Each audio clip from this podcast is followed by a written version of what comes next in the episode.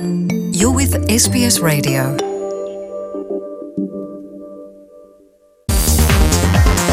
ወቅታዊ ጉዳዮች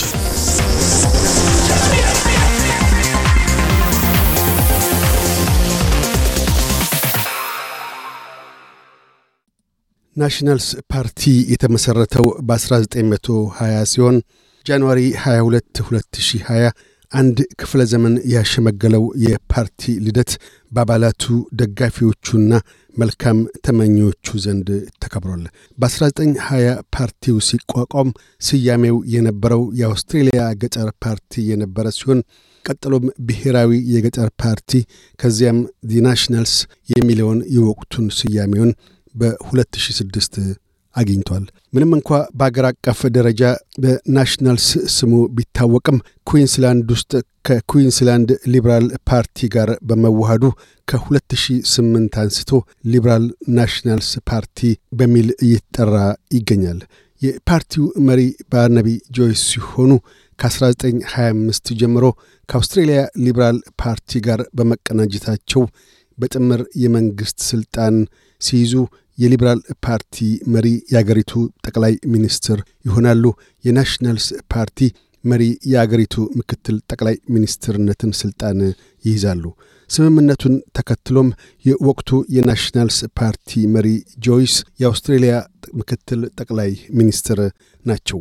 የፓርቲው ዋነኛ ተቀዳሚ አጀንዳ የገበሬዎችን ጥቅም ማስከበር ላይ በመሆኑ ከሊበራል ፓርቲ ነፃ ገበያ አቋም ጋር አልፎ አልፎ ግጭቶችን ይፈጥራል። ሆኖም ስልጣን ላይ ሲሆኑ በመንግስትነት ለመቆየት የተቃዋሚነት ስፍራን ሲይዙም ጥምረቱ እንዳይነድ ሰጥቶ በመቀበል ልዩነቶቻቸውን እየፈቱ ይሄዳሉ። የፊታችን ቅዳሜ ሜይ 21 ግንቦት 13 በሚካሄደው አገር አቀፍ ምርጫ በገጠሪቱ አውስትራሊያ ዙሪያ ተወዳዳሪ የሆነው ናሽናልስ ፓርቲ ከሊበራል ፓርቲ ጋር ተጣምሮ ለመንግስትነት ከበቃ ግብር ላይ ለማዋል አምስት ዋነኛ ያላቸውን የምርጫ እቅዶች ይፋ አድርጓል። በቅደም ተከተል ሲያስቀምጣቸውም ምጣኔ ሀብቱን በማጠናከር የሥራ አጥነትን ከአራት percent በታች ዝቅ እንዲልና ተጨማሪ የሥራ ዕድሎች እንዲፈጠሩ፣ የኑሮ ውድነትን መገደብ፣ ግዙፍ መዋለ ንዋይ ወደ ገጠሪቱ አውስትሬልያ እንዲፈስ ማድረግ፣ የተሻለ የጤና ስርዓት በመገንባት ተጨማሪ ሐኪሞችና ስፔሻሊስቶች ወደ ገጠር ዘልቀው እንዲሰሩ ዕድሎችን ማመቻቸትና የማምረቻ ተቋማት ወደ አውስትሬልያ እንዲመለሱ ማስቻል ነው የሚል ነው።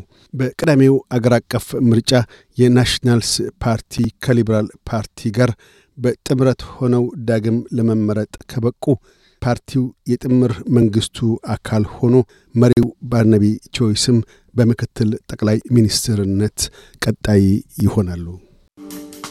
እያደመጡ የነበረው የኤስቢኤስ አማርኛ ፕሮግራምን ነበር።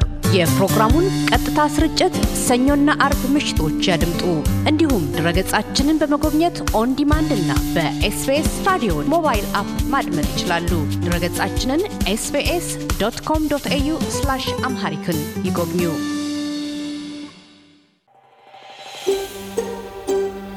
Want to hear more stories like this? Listen on Apple Podcasts, Google Podcasts, Spotify, or wherever you get your podcasts from.